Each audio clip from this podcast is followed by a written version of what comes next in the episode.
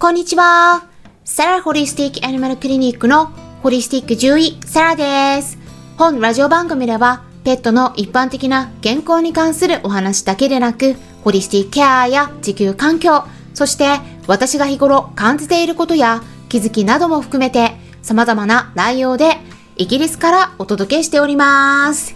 さて皆さん、いかがお過ごしでしょうか？まあ私ですね、おととい寝苦しかったってお伝えしましたよね。それでね、確認したら、イギリスではやっぱり今年一番の最高気温を記録したみたいなんですよ。なんと29度です。まだ6月ですよ。皆さんがお住まいの地域はいかがでしょうか、まあ、最近ね、日本の方では少し気温は落ち着いてきているみたいなんですけれども、梅雨が明けたらね、一気に暑くなってくると思いますので、くれぐれも気をつけていきましょうね。ということで、熱中症対策について、クラブハウスでもお話しさせていただきます。その熱中症対策に関するルームを立ち上げるのは、今週土曜日、6月19日の夜10時10分からになります。はい。で、それからね、ちょっとね、今週たくさんイベントがあるんですね。なので、ついでにご紹介しますと、明日はですね、6月17日木曜日の夜10時10分から、ジビエと動物福祉というテーマでお話しさせていただきます。えこちらもね、かなり貴重な機会になりますので、ぜひお見逃しなく、ちょっと裏情報とかね、なかなか聞けないお話聞けますよ。で、全部ね、クラブハウスでの私が運営しているペットのホリスティックケアという名前のクラブから立ち上げますので、まだフォローしていない方はぜひフォローしておくといいと思います。そしてね、次の日の金曜日、6月18日の夜9時からは、ペットブリズ主催であり、メンタルケアリスト、そしてアニマルコミュニケーターでいらっしゃる船山萩江さんと一緒にインスタライブでシニアのペットライフとターミナルケアということでコラボでお話しさせていただきます。えー、今週イベント続きなんですけれども、今回の内容は知らないと絶対に損しますよ。はい。一緒に暮らしているペットの動物たちにずっと健康でいてもらって長生きしてもらいたいなと思われている方はぜひ最後まで聞いてみてください。これはですね、タイトル読みますと、日本語で訳しますとね、えっと、飼い犬の健康と余命の関係っていうことですね。え統計学的小論文っていうものになります。だから、正式な論文っていうよりは、あの、小論文的なものですね、これは。あの、獣医さんがいくつかの動物病院と提携して、えー、いろんなデータが集まっているところ、そこにアクセスして、あの、5年間のデータを調査してですね1998年から2003年の間の分のデータですね522頭のワンちゃんの、えー、長生きしている子と、まあ、してない子の比較をしたんですね。でどんな生活スタイルで生活されてたかとかあと虚勢手術避妊手術してたとか、まあ、そういうことのね内容を統計学的に解析したものになります。で、えこれね、えこのタイトル英語で言うと Relation between the、domestic dog's well-being and life expectancy って言います。で、えドクター・ジェラードっていう先生ですね。あと、ブルーノさんと一緒に共同で、えー、発表されたっていうものになりますね。はい。ベルギーの獣医さん。で、これはですねいろいろあるんですけれどもまずね言えることがお家の中で飼われていたワンちゃんとお外で飼われてたワンちゃん比較した場合は家の中でやっぱり飼われてたワンちゃんの方が長生きしてたということですね。あとは家族構成なんですけれども家族で、えっと、お子さんがいたりとか結婚してたりとかそういう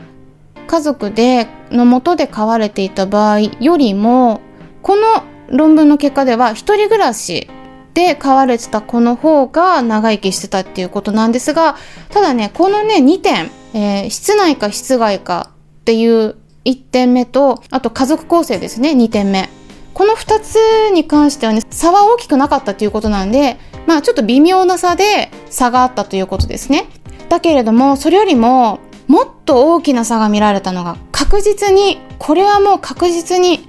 大きな違いだろうと思われたものが2つ、2点あります。1点目は、虚勢手術、避妊手術してた場合ですね。の方が長生きしてるんですね。これはね、他の論文でも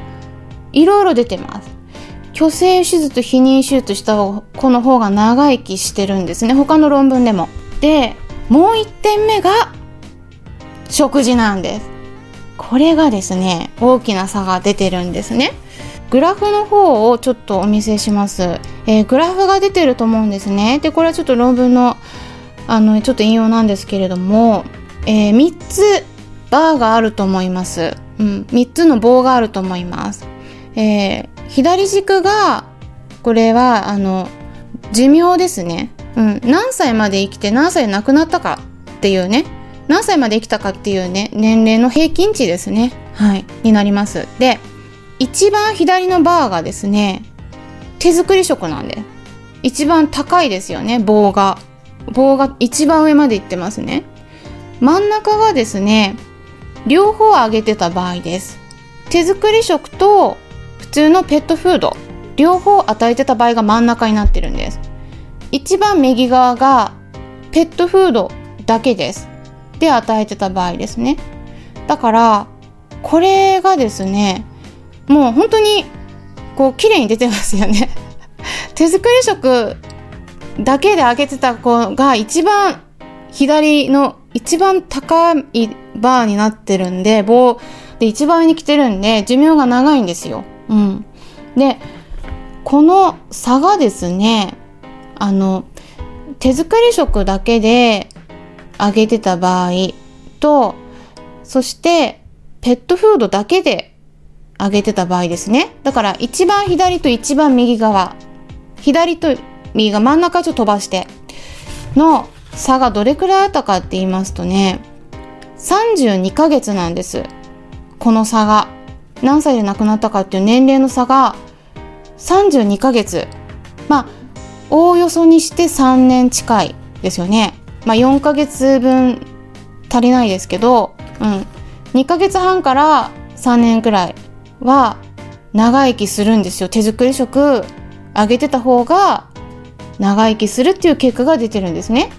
だからですね、まあこれはね、なぜかとかっていうとこまではね、わからないです。このね、研究だけでは。うん。で、なぜかっていうのを証明するような、そういう論文はないんですね。あの、難しいです、それは。なぜかっていうのは。これは一応統計のデータなのでね。だから、なんでかっていうのはね本当にいろいろ考え私たちってね他の論文を見てこうだろうああだろうって考える必要があるんですね例えば、まあ、この10年20年で寿命が伸びてますよね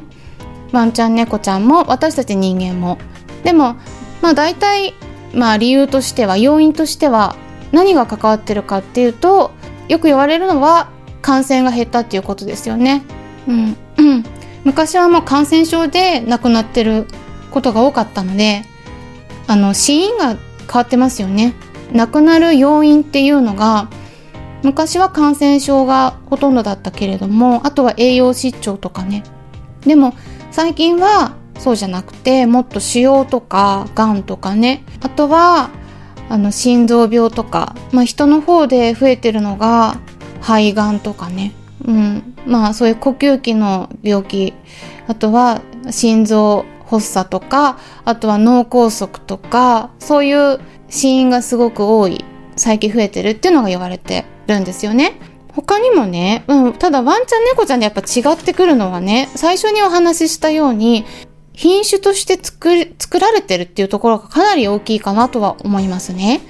だから、あの、雑種が一番長生きしやすい一般論ですけどね。っていうのはやっぱりこれも出てます。2017年に出てるえっとこれはアメリカのワシントン大学からの論文もあるんですね。ワンちゃんでのまあ日本語でねちょっと簡単に訳すと動物病院での、まあ、ワンちゃんの寿命に関係するリスクファクターっていうタイトルですね。うん、リスクがどんなリスクがあるのかっていうところで、え見てるんですけれどもそこでもですねやっぱりね雑種の子の方が準決種の子よりも長生きしてるっていうあの文章がね載ってるんですね。あとはですねあのまあ先ほども話したように虚勢手術避妊手術です。ここすごく大きいです。ここにも出てるんですよ。この論文でも。うん。あの虚勢避妊手術してた方が長生きする。かなり長生きする。っていうことですね。あとはですね新しく追加で加わってるのがデンタルケアです。はい。デンタルスケーリングって書いてあるんですけれどもこれをね頻繁に行ってた方が、えー、2年長生きしているっていう文章が出てるんですねだからちょっと新しいね視点としてはあのデンタルケアがねすごく重要だよっていうそういうのも出てますということで今回は手作り食をどれだけ与えているかとかデンタルケアをきちんとしているかなどといったことも寿命に影響を与えているんだということをね研究結果も含めてお伝えしていきました。ぜひね栄養のバランスが崩れるのが心配な方はちょっとだけでもトッピングするような感じで考えていただくといいと思います。どれだけの量を与えたらいいかといったことについてはヒマラヤの場合は第298回目の配信で具体的に数字を出して説明しましたので、知りたい方はぜひそちらも合わせて聞いてみてください。概要欄の方にリンク先を載せておきますね。参考になったという方はよろしければいいねボタンのクリックとかフォローもしていただけたら嬉しいです。それではまたお会いしましょう。ホリスティック獣医、サラでした。